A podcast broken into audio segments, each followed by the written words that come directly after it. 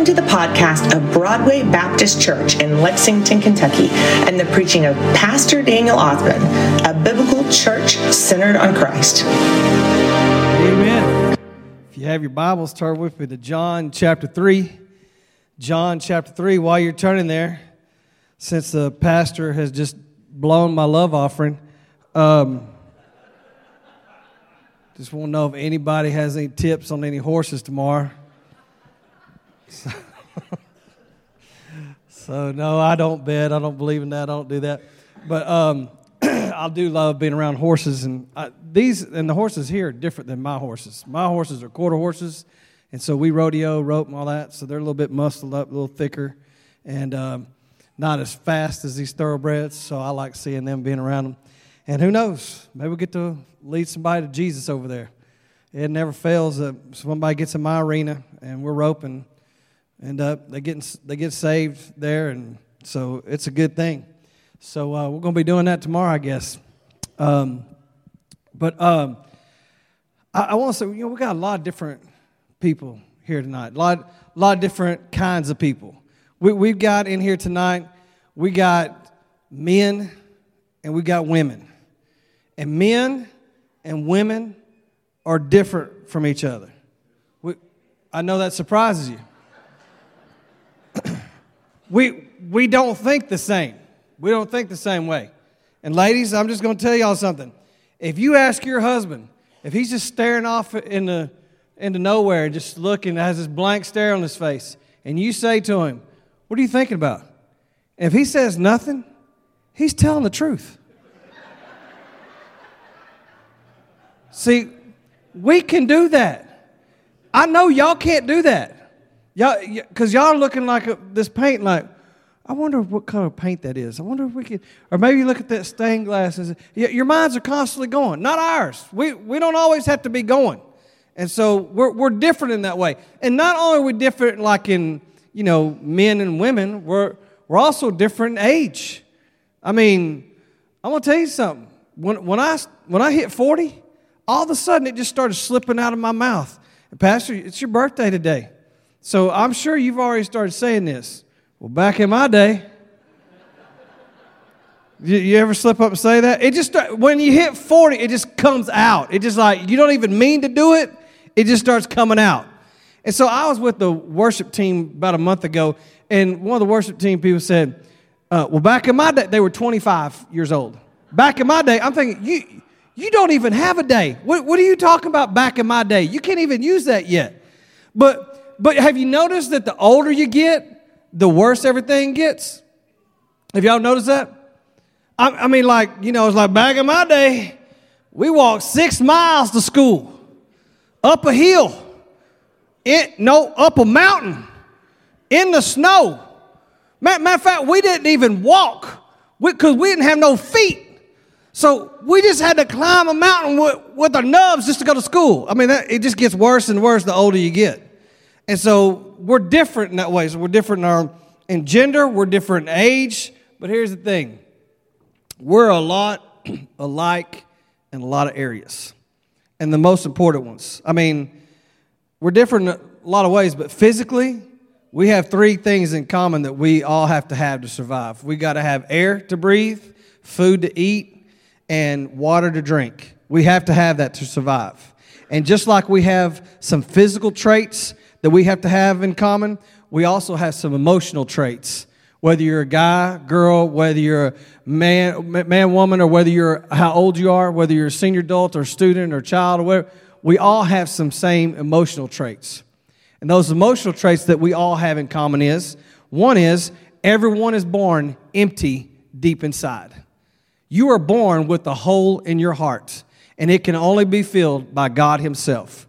That's why you were created. That's how you were created. And we try to fill it with other things, whether it's a job, whether it's relationships, whether it's stuff, whether it's money, whatever, whether it's success or status. And nothing can fill that void in your life except God, God Himself. Some of you think, well, maybe if I was famous, then if I was famous, then, then everything would be good. I wouldn't have that hole in my heart. Uh, a famous country western singer, Keith Urban, said this. He said, I realized playing to massive stadiums would not fill the hole deep down inside of me. And because that didn't work, then he turned to alcohol and drugs, end up in rehab as a result of all that. Because being famous didn't fill that void in his life. Some of you say, well, no, it's not about that. It's money. Money's the issue. It's always, we're always fighting about money. And if I had money, then everything would be fine. Simon Cowell, I, I should be preaching this tomorrow night when our American Idol boy is here. Mr. Sam. But Simon Cowell said this he was recently interviewed uh, in his 14,000 square foot home with maids and servants and staff and a guest house and his, rent, uh, his uh, Rolls Royce and his Bentley and his Ferrari. And he said this. He said, because I mean, you would think somebody like that had all that kind of money to be happy, right? Here's what he said in the interview. He said, I get into very dark moods for no reason. Nothing in particular brings it on. You could be having the best time in your life, and yet you're utterly and totally miserable. I'm just a wandering asteroid without a home. I get to the point in my life where I think I'm never going to be happy. It doesn't have to be that way. You can be happy tonight. You can have peace and purpose and meaning tonight. You said, Ronnie, that's not it. I'm not about the money. I'm not about the fame. I'm just about the pleasure. It's all about pleasure for me. Okay? Let's tell you, if you think pleasure would solve that hole in your heart, uh, look at comedian and actor Russell Brand. He married Katy Perry, and they got a divorce. Here's what he said when he moved from, from London over here to the United States. This is what he said. He said, when, we, when he got to the U.S., he said his goal in life was to sleep with as many women as possible. He said it was nothing for him to sleep with at least five women a day. A day. He said this My life has been consumed with narcissism, ambition, vanity, desire, and lust. I work hard at these things, and I am a stinking, wretched monument to self absorption. He'd also been involved with heavy drugs like LSD and crack cocaine and, and heroin. And he said this He said, What I have realized is all this stuff that I've used has done nothing for me. The status, the fame, the power, the money, it is all meaningless. Let me ask you a question. If those three guys have partied and had stuff to the fullest of something that nobody here will ever get to that level, if it didn't satisfy them, what makes you think it'll satisfy you and fill that hole in your heart? We're born empty, but not only are we born empty, we're born lonely inside. Maybe you're hiding behind the facade and you think, well, no, if I just get married, then, then that'll fill that void in my life. A psychologist said this that even marriage will not so, fill that void of loneliness in your life because then what happens is then you demand that from your spouse, like to fill that void in their life, and you're demanding something that they can't do. They can't fill that void in your life, only God can. You say, Well, I, I, I don't know. I'm, I, yeah, I am lonely. God's the only one that can fill that tonight. But not only are we all born lonely, we're all born guilty as well. Every single one of us. Why? Because we've sinned. We've done bad stuff and we're guilty. Hey, and if you've ever felt bad about something that you've done, that's a good thing. Because what that means is is your conscience is working. Billy Graham quoted a famous psychologist out of London and he said this. He said this. He said, "I could release half of my patients in a psych ward that he, he was in charge of. He said, I could release half of my patients if I could find a way to relieve them of their sense of guilt. They're guilty, and so because they're guilty, they can't even function in life. The only one that can relieve your sense of guilt is God. He's the only one that can do that. He paid for your sins so you can have forgiveness and peace and purpose and meaning. But we're not only all born guilty, everyone is afraid of dying. Everybody's afraid of that. You say, why? Because the statistics on death, pretty good. Did you know this? One out of every one person is going to die. That's a good stat. That means we're all going to die. And a lot of people are afraid of dying. All of y'all know who William Shatner is. He's Captain Kirk on Star Trek. Y'all remember him? Captain Kirk is now in his 80s, and he said this. He said, I am so not ready to die. It petrifies me. It might be painful. It might be horrible. I go to a place I don't know. I spent my whole life trying to be known, and I go to a place that's unknown. Woody Allen said this. He said, I'm not afraid of death. I just want, don't want to be there when it happens. Well, you're going to be there when it happens. Nobody's going to escape that. We're all going to be there when, when our own death happens. We're going to be there. And here's the thing you can have peace about death. You can know that when you die, you're, you're going to spend eternity in heaven, guaranteed with God one day. And you can have that tonight. Where, how are we going to find that out? By talking to about a guy and looking at a guy who talked to Jesus. He's going to remind you a lot of us because he's just like us. This guy named Nicodemus, we just briefly touched on him on Sunday morning. And I want to go more in depth with him tonight. In John chapter 3, verse 1, the Bible says this. It says, Now there was a Pharisee, a man named Nicodemus, who was a member of the Jewish ruling council. He came to Jesus at night and said, Rabbi, we know that you're a teacher who's come from God, for no one can perform these signs you're doing if God were not with him. Now, in just a few words, we find out a lot about Nicodemus.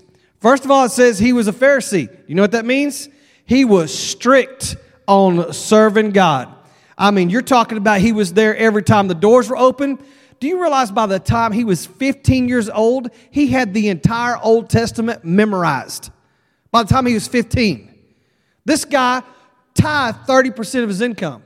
He was in church all the time. He was of the strictest sect, the Pharisees. Not only was he a member of the Pharisees and the Jewish council, he was also a teacher. Matter of fact, Jesus ended, up saying to him, Oh, you're the teacher of Israel? And you don't know this stuff? So he he was well known. He was famous. He had money. He was educated. He had all the stuff. And Jesus told him, when we see it here, he said, Nicodemus, you must be born again. So he spent his whole life studying the law. He tried to be close to God as possible but he fell short. I don't know if some of you remember the, um, in the Olympics in 2004, there was a guy by the name of Matt Emmons, and he was uh, competing in the three point rifle uh, shot uh, contest. And so he was one shot away, last shot. If he just hit the target, he'd win a gold medal for the U.S. He gets up to shoot his last shot, and something that is like cannot be explained in elite competition of this level. Matt Emmons gets up. All he had to do was just hit the target, not even a bullseye. Just hit the target and he wins the gold. For some unknown reason, nobody knows what happened. Matt shot, he was in lane two. He shoots at lane three and hits the target, hits the bullseye in lane three. But he hit the wrong target. And as a result of his shot, of his great shot of hitting the bullseye, he got a zero and ended up not winning the gold for the U.S., but placed eighth in the world as a result of that. There's a lot of you, they're just like Matt. You're striving and doing this, getting the whole, your whole life. You've done good. You've done all this stuff, and you strive and you're trying to accomplish, just like Nicodemus. But at the end, you realize your whole life you've been shooting at the wrong target. The bottom line is the only way that we can have peace and purpose and meaning is not through all the stuff and trying to fill that void in your life through things or uh, popularity or money or status or this or that or a spouse the only one that can fill that void is Jesus. And you're going to climb that ladder and you're going to realize at the end of your life, your ladder is leaning up on the wrong wall. Jesus is the only one. He's the only one that can fill that void in your life. Well, what happened when Jesus said, talk to him? Jesus says to Nicodemus, he says, Nicodemus, verse 3. He said, Very truly. He, Jesus just cut to the chase. And that's what I like about Jesus. He don't mess around. He just got right to the point. And here's what he said, verse 3. He said, Very, very, very truly, I tell you, no one can see the kingdom of God unless they are born again. How can someone be born, uh, uh, Nicodemus said, when they're old? Surely they can't enter the second time in their mother's womb and be born. Jesus answered, Very truly I tell you, no one can enter the kingdom of God unless they are born of water and the Spirit. Flesh gives birth to flesh, but the Spirit gives birth to the Spirit. You should not be surprised at my saying, You must be born again. Now, that phrase, born again, sounds really good to us, right? I mean, that sounds good.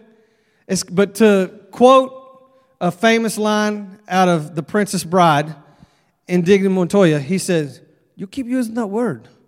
I don't think that word means what you think it means. And a lot of times we think this born again means to reinvent ourselves. And we like to reinvent ourselves, right? Well, we think, well, if I can just um, lose some weight, or if I can just look, you know, maybe, maybe wear some new clothes, and maybe look, you know, fresher, maybe younger, maybe if I could do something like that. And, and you, but that's not what this word being born again means. That's not what he's talking about. You say, well, if I can get, maybe if I can just get a tattoo, a new tattoo.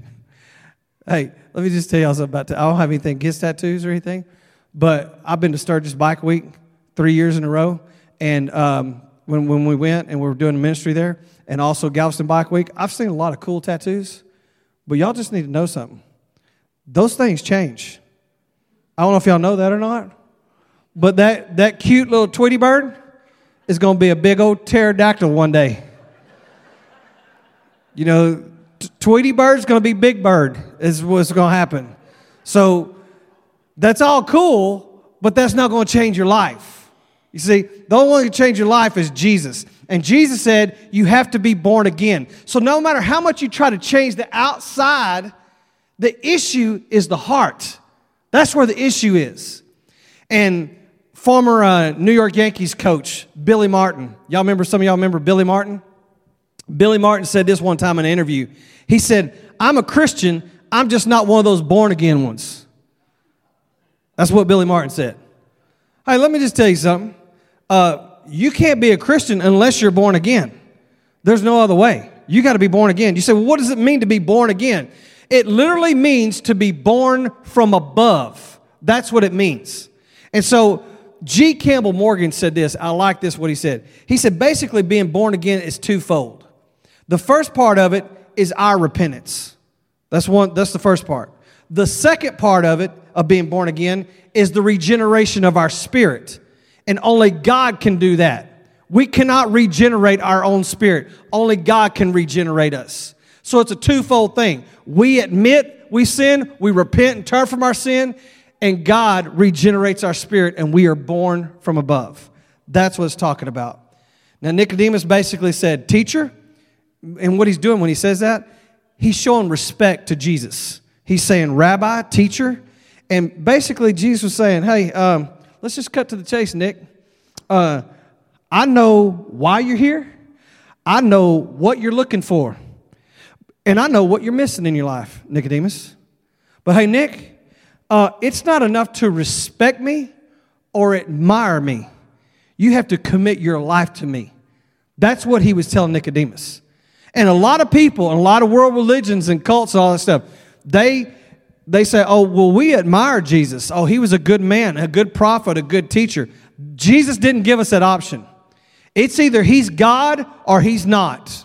Do y'all understand that? Do y'all understand how illogical it is for somebody, a Muslim, a Mormon, a Jehovah's Witness, or whoever, to say, oh no, Jesus was a good man, he was a good teacher? Well, here's what Jesus did Jesus said, I'm the only way to heaven. There is no other way. And because he said that, millions and millions and millions of Christians have died because of their faith in Christ. So if he is not God, he's the worst man that ever walked on this planet. Do y'all understand that? So he wasn't, if, if, if he's not God, He's worse than Adolf Hitler. He's worse than Saddam Hussein. He's worse than Hamas right now that's over there killing uh, Israelites and killing uh, Americans. He's worse than all of them because of their faith in Jesus. So I just want you to know Jesus is the only way. There is no other way. So he didn't give us the option of, well, you can, you can admire me, you can respect. No, he said, you have to commit your life to me. That's the only way. So there was a guy in 1859, and his name was, uh, they called him the Great Blondin. And what he did was he went to uh, Canada and strung a rope across Niagara Falls. And he was a tightrope walker. And so he starts walking across. He says, who, who, who thinks I can walk across the Niagara Falls? And they're like, Oh, yeah, yeah, we think you can. He goes, No, who really thinks I can walk across Niagara Falls? And they're like, Yes, we believe, we believe. So he starts walking across in some tense moments and stuff and almost fall. He gets all the way across. And they're cheering him on. Oh, you're the great Blondin. You're the great Blondin. Yes, we believe, we believe. He says, Okay, how many of you now believe not only can the great Blondin walk across this Niagara Falls on this rope, how many of you believe that I can push a wheelbarrow across Niagara Falls on this rope? And they're like, Yes, we believe. You're the great Blondin. You're the great Blondin. He said, Okay, so who's going to get in the wheelbarrow? Silence. Nobody said a word. It's one thing to say, Oh, yeah, we believe. It's another thing to get in the wheelbarrow. And a lot of people here tonight, oh, you said you believed in Jesus. You go, oh no, I believe in Jesus. I think he's a great man. I believe all that. It's one thing to say it, it's another thing to get in the wheelbarrow and say, God, I commit my life to you. I trust you with my whole life. And if you've never done that before, you've never been born again. And Jesus said, in order to go to heaven, you have to be born again. And if you'd like to be born again tonight, I'm going to give you an opportunity to do that. You say, well, well, did Nicodemus, was he born again? Well, at this point in the story, he hightails it and leaves. He came in the middle of the night, looking over his shoulder, making sure none of his buddies saw him coming. And then he slipped out. Jesus said, You got to be born again. It just blew his mind. He leaves. So at that point, if his story ended right there, we'd say, No, he didn't come to Christ. But something happened to Nicodemus between John chapter 3 in John chapter 19. Because here's what happened in John chapter 19, verse 38. The Bible says this Later, Joseph, now this is, Jesus has been crucified on the cross, buried, he, he, he taken down from the cross, and they were going to take him to bury him in a grave, in a tomb. Okay? That's where we're at. Verse 38. Later, Joseph of Arimathea asked Pilate for the body of Jesus.